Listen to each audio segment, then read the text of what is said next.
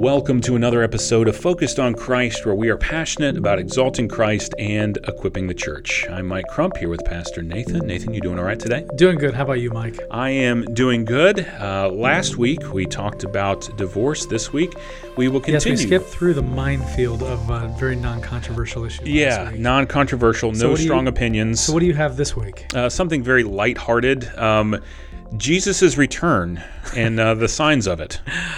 Uh, you know what? Remember, like I've said in previous episodes, send all your questions to Mike Crump. he will answer them all. well, I do think that uh, while this is one of those debated hot topics, um, it is very timely that we are kind of in this passage and in this area of scripture uh, mm-hmm. during our walk through the scriptures because of all that has been happening in Israel, all that's been happening uh, even in the governments and the authorities that are making plans and ru- wars and rumors of wars and all that's there. Um, it's happening, it's all around us. And so I'm praying that today will help maybe provide some clarity to some of Jesus' words and really kind of point us to our coming King.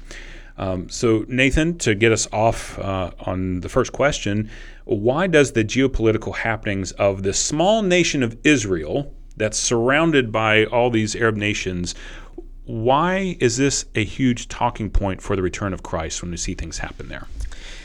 Uh, why is why is it a talking point? There's so many answers to that question, yeah. Mike. A couple of brief ones. You're gonna have to cut me off because I'm gonna. That's I'll, fine. I'll be able Just to run with give this. me the top three. That's fine. uh, one of it is because uh, one of the one of the prevailing thoughts of how the world will come to a conclusion will involve something with the nation of Israel, mm-hmm. and spe- specifically in the West, a lot of people hold to that what we call eschatology, yeah. doctrine of last times, believing that Israel will be restored, there'll be a restoration of the temple, there'll be mm-hmm. a literal, uh, all all of these things will happen here on earth, and so uh, now I, I, I share with a great degree of a number of those aspects. But so that theological understanding plays into how we look at Israel. Yeah. Um, regardless of whether whether you view that Israel actually has a literal place at the end of time, which I think Scripture says it does, mm-hmm. uh, the fact is is that Israel has been the epicenter of redemptive history. I yeah. mean, from the Old Testament into the New Testament, and there are these prophetic messages in the Old Testament that talk about the, the warfare of the end mm. and the ingathering of people and the promises made to Israel. And so the question that people start to think through is, well, maybe we're at that time when mm. the Lord is about to to move and and to bring about the final stage of history. Yeah.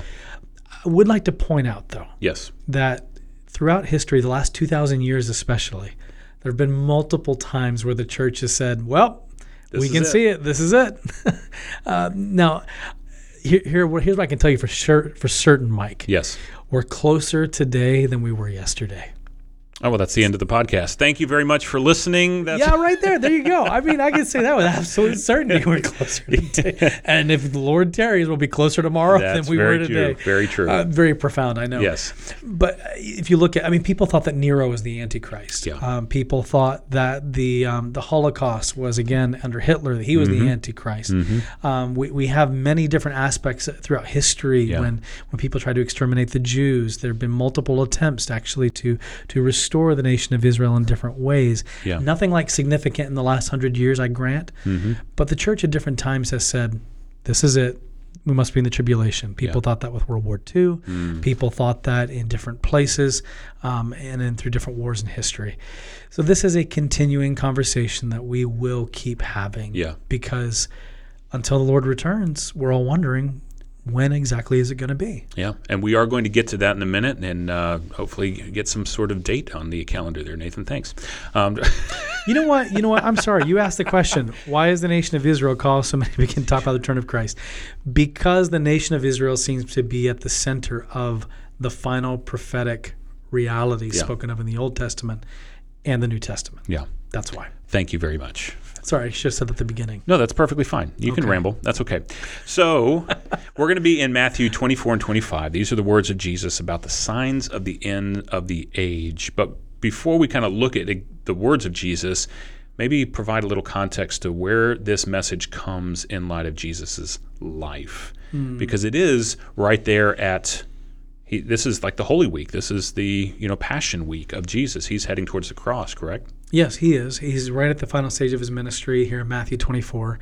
In Matthew 23, he just got done rebuking the scribes and the Pharisees for being false teachers, really um, servants of Satan in many ways. And he makes a statement there towards the end of, of Matthew 23 where he, he really wanted to see is, uh, Jerusalem restored, but he was giving a prophetic word of the house of Israel is going to be left desolate.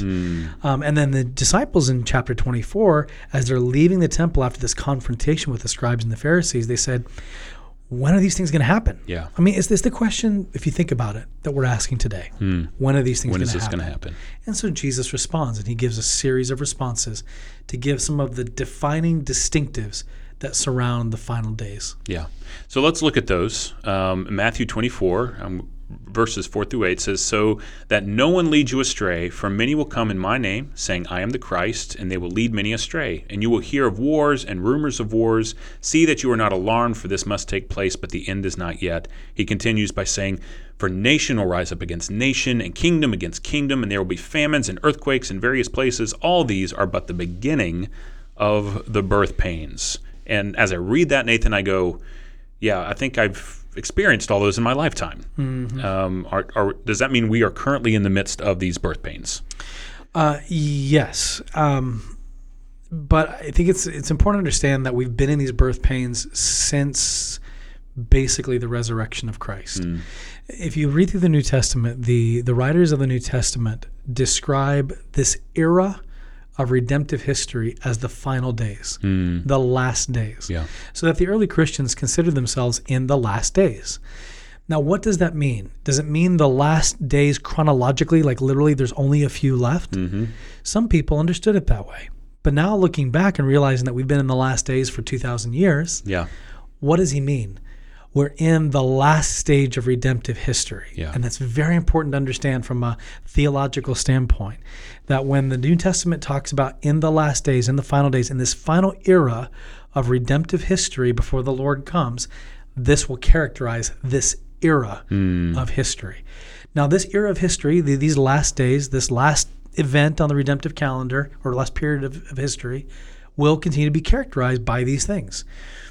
Does that mean there's only a few days left, or a few weeks left, or a few months left? Um, we don't know. Could it be another thousand years? Yeah. Maybe. The Lord knows, and it's His timing. Yeah. But we do know that what characterizes this is increasing strife and conflict as the depravity of man runs amok. Yeah. And we also see promised here in uh, chapter 24. Jesus says that they will deliver you up to tribulation and put you to death. You'll be hated by all nations for my name's sake. And so here, Jesus is saying, you're also going to have persecution and you're going to be hated. Um, why is it important for us as modern followers to hear these words that Jesus is speaking to us? Uh, the, the, the fact that persecution is not an accident, or that persecution and hardship against the church, it's not a political aberration. Yeah. it, this is part of our identity is being willing to as the peter said to fill up that which is lacking in the wounds of christ in other words continue to walk out that which he began to continue to endure the suffering that he began uh, completed on the cross but Yeah. we continue to live out uh, in our identity in him by being willing to be rejected by being willing to be hated for his name's sake. And even in the beatitudes jesus himself said uh, blessed are you when others revile you hate you Yeah. persecute you. Great is your reward in heaven. So it's important from a worldview standpoint to realize that being a christian does not mean it's an existence of peace this side of mm. heaven Yeah. it is recognizing that we are strangers and that there are hostilities against the people of God until He takes us home. Amen. Could it also be, as we look at false teachers and wars and rumors of wars, famines, earthquakes, all of those things, which we see almost regularly, it just seems like, mm-hmm. they are just, Jesus is reminding them, hey, as you see these things, remember the time is drawing near. Mm-hmm. It's a constant reminder that Jesus is coming, mm-hmm. that the end is coming. And it's almost kind of harkens us back to be aware, be awake, don't be lazy and just forget I am coming. And so we just see that as a almost a this dripping reminder of God's power and authority to come. And I think every generation of the church thinks it's in the last generation. Mm-hmm. And frankly, that's part of our theology is that every church generation should be prepared to be the last generation. Yeah. Whether or not the Lord comes or waits another couple hundred years. It's a perspective of expectation and longing for the Lord Yeah. to return, to come back, to make it right. As we look at the world today, Mike, there's no question that th- th- there's a there's a globalization that has happened, although it seems to be deglobalizing in some ways by the definition of the term. But where, where, where, where the world has kind of joined together, both politically, economically, socially, Yeah. the, the ethnic boundaries seem to be much more diminished. Uh, persecution is higher now than it's ever been in history. Martyrdom is higher now than it's ever been in history. We hmm. don't get those news headlines. We Yeah. think back to Nero, but really, the quantity of Christians, either by at the hands of Hindus or Muslims, um, being martyred for their faith is quite extreme. Yeah. I mean, in the hundreds of thousands um, on an annual basis now, I believe. I think it's a hundred, like 10 years ago, it was like 120,000 a year. Wow. Um, so don't, if you want more details on that, go to joshuaproject.com or, Yeah. or persecution.com that track these numbers. It's, it's extraordinary. So the fact is, we're seeing a ramping up of, of hostility. Yeah. And people will say, see, we're, we're at the apex of the hostility against the church, and so the Lord's return must be near. Yeah. My response would be maybe, maybe. But at the same time, things could still get a lot worse before the Lord returns. Um, and, and maybe, and on the other side, on the positive side, the Lord is not done in gathering yet. Yeah. There's still a lot of people who he wants to finish his providential plan of gathering in the elect. Yeah. Thank you. No, that's very helpful. As we move, let's continue looking at some of the Jesus's words because I do want to ask about a couple things. The first one is he mentions this abomination of desolation. Um, and he says it was spoken of by the prophet Daniel, standing in the holy place. Let the reader understand.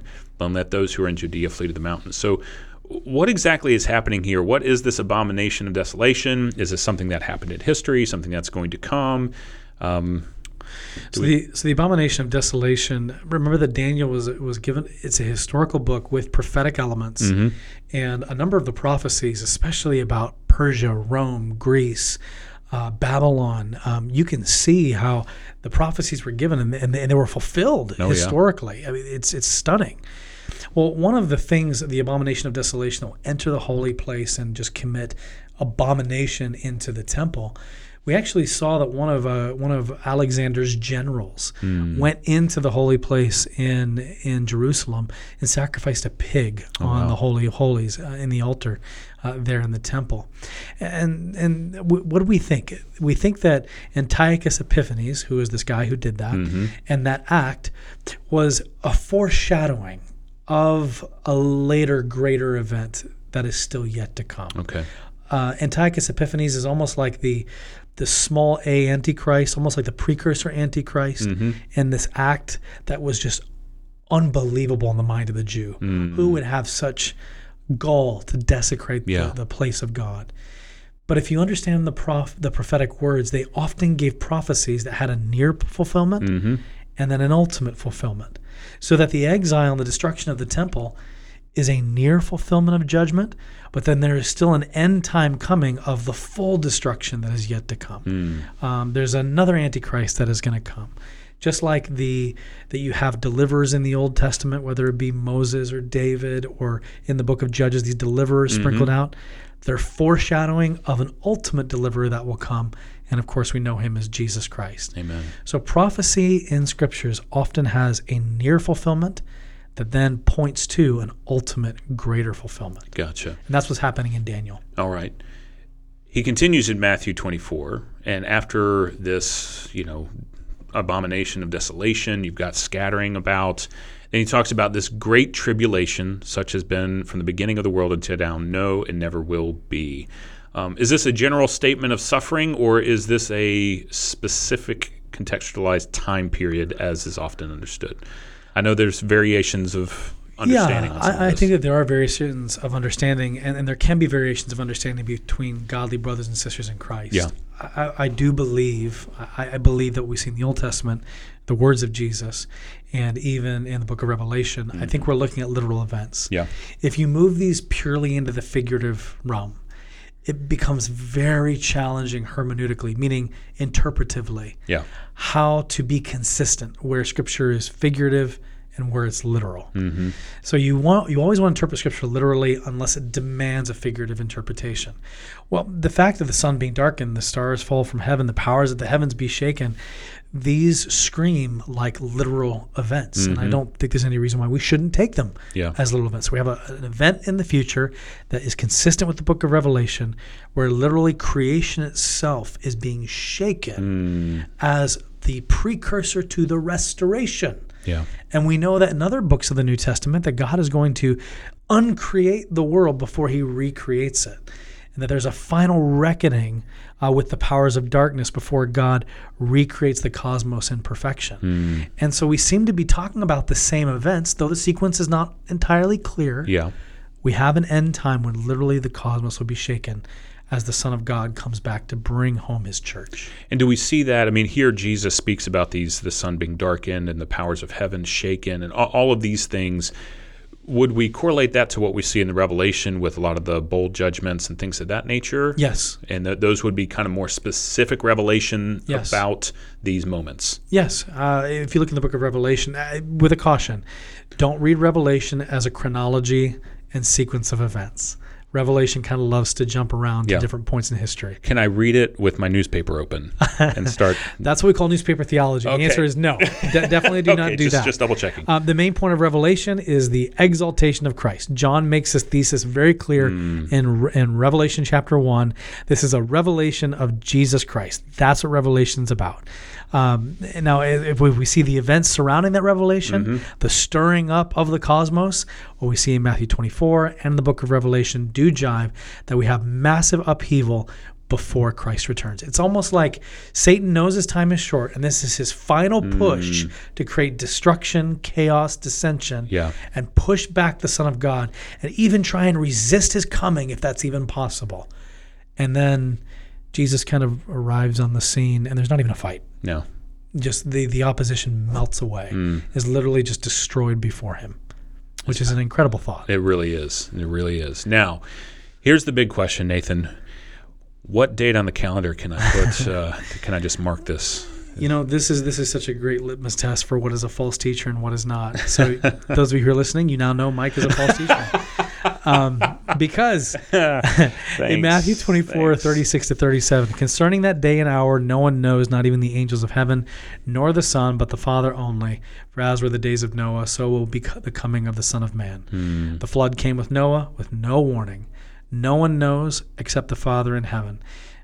Parentheses, Mm-hmm. it's not that Jesus is not God.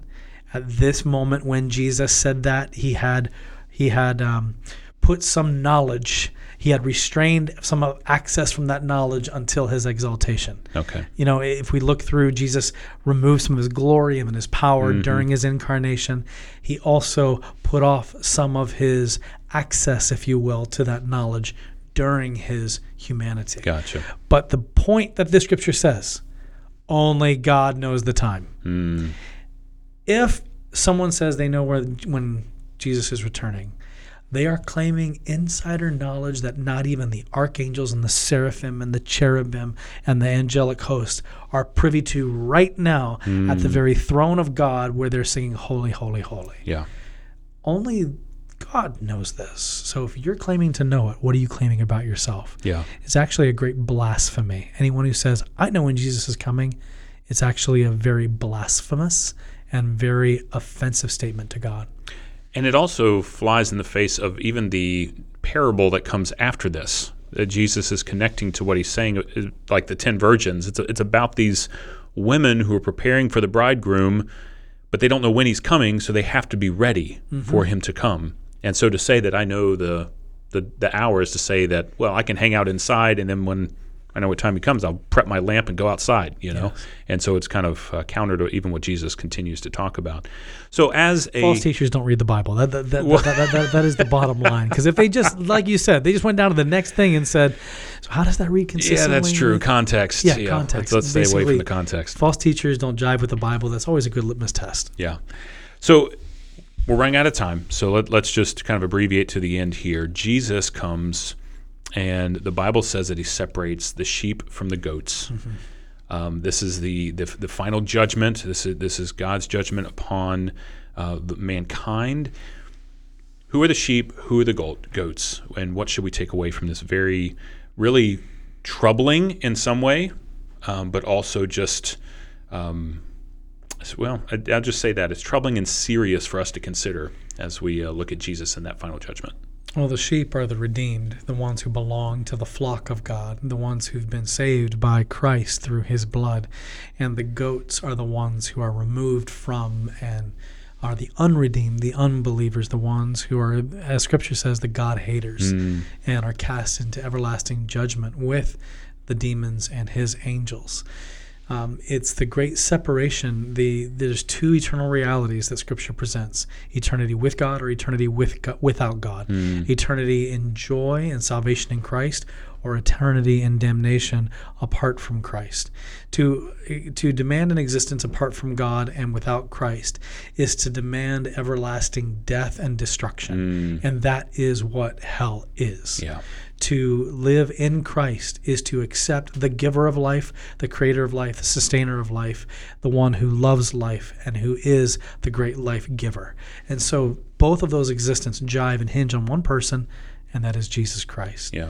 Even scripturally in the Old Testament, the sheep, they were the means or they were the recipients of uh, the, the sacrifice that basically atoned for sin. The goat was the one who was set outside the camp with the sin still on them. Yeah. So the sheep are the ones who are now part of that circle of reconciliation with God. The goats are the ones who are sent outside the camp and the sin remains on them. Hmm. It's a very sobering moment in history. It is, and one that we should be mindful of because, one, as Christians, yes, we long for that day because it means we get to dwell with our hmm. King in the fullness of his glory, and we are made new, and there is so much joy that mm-hmm. happens in that moment. Yet at the same time, there is so much weeping over just the consideration of family members, friends, people on this earth right now who will stand in judgment before God and will spend all eternity separated from Him in hell. And so it should cause us to seek out those and speak the truth to them. Yes, it should it should propel our efforts. Now, I, I want to make a brief note on that. Is we should do that out of obedience, mm-hmm. not out of desperation. Mm-hmm. Ultimately, their eternity is as a result of their own decision and responsibility Yeah. in accordance with God's providence. And how those two intersect are are one of those mysterious aspects of Christianity. Yeah. But as believers, what propels us is obedience with the fearful reality and also call to those out there and mm. saying, right now, the door and invitation to salvation is open. But when Jesus returns, that door will shut. Yeah. And it will shut eternally. Just like that picture of Noah and the ark. When that door is shut and the flood comes, there's no reopening it. Amen. So don't be caught on the outside. Enter the ark, that is Jesus Christ, and find life and deliverance. Amen. Amen. Nathan, thank you so much. We'll end on that. And uh, thank you all for listening. We pray this has been an encouragement to you and helpful to you. If you'd enjoyed this episode, please share it online with a friend, maybe who wants to know more about the end times or is curious about Jesus' words. For details and links to other content, you can also visit our social media page links and everything else at focusedonchrist.com.